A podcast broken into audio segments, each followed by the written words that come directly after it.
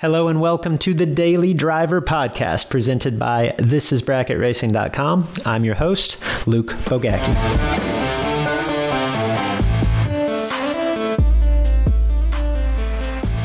In a previous episode, I cautioned against overestimating our opponents. And the scenario that I laid out specifically was how much I despise the move of dialing down to try to spray past the average opponent. Okay. So you may ask in retrospect, okay, so if you don't like the, the spray around, is there really considerable value to having nitrous on my bracket car? My answer to that might surprise you because I will say yes, 100% there is value to having nitrous on your bracket car. Here's why.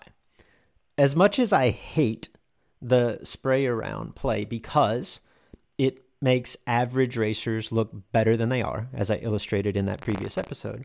And also because I look at it as a passive strategy, right? Like the reason that we dial up, you know, to, to spot drop or drive the finish line is because it gives us track position, right? And, and when when we're ahead on the racetrack, I make the argument, as I've again done on a previous episode, that we're actually in control of the race.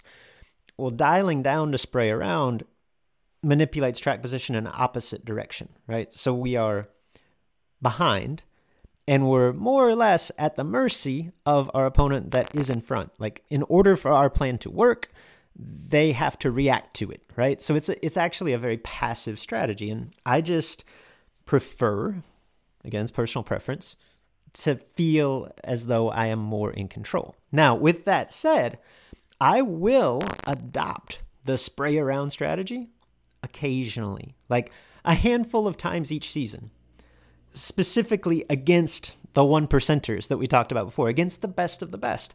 And I'll do this not necessarily because I think that it gives me the best chance to win in this particular round. It may, it may not.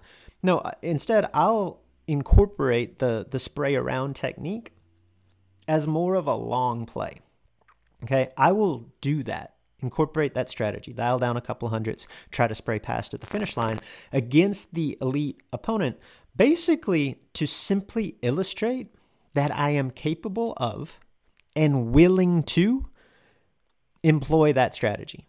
Because going forward, again, regardless of the outcome of that particular round, moving forward, it forces that specific opponent and anyone else who is paying attention to our run to respect the fact that I am capable and willing to do that. Because then going forward, they have to race me differently. Okay. Like I just look at this from my vantage point. I know how I feel when I when I race someone who is savvy at the finish line who has nitrous. I know that they have options. I, have said for years the hardest opponent to race, the hardest opponent to game plan for at the finish line is a savvy opponent with nitrous. Why? Because I don't know where they're going, right? Like I've talked about before how I feel like if you hold enough, you kind of control the race, you limit your opponent's options. That's not necessarily the case with nitrous. Now, instead of uh, limiting your opponent to, okay, they're either going to be a stationary target, meaning they're going to hold it on the floor beside me, to they're going to hit the brakes and spot drop. Well, now with nitrous, like they could go the other direction too. And it's one thing if I'm come into that round super confident in what I can run, then I can just be really disciplined and kind of say, well, they can do whatever they want over there.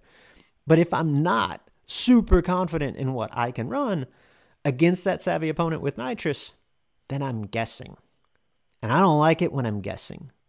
As a result, that feeling, a feeling like I'm guessing, that's a feeling that I want to elicit in my opponents.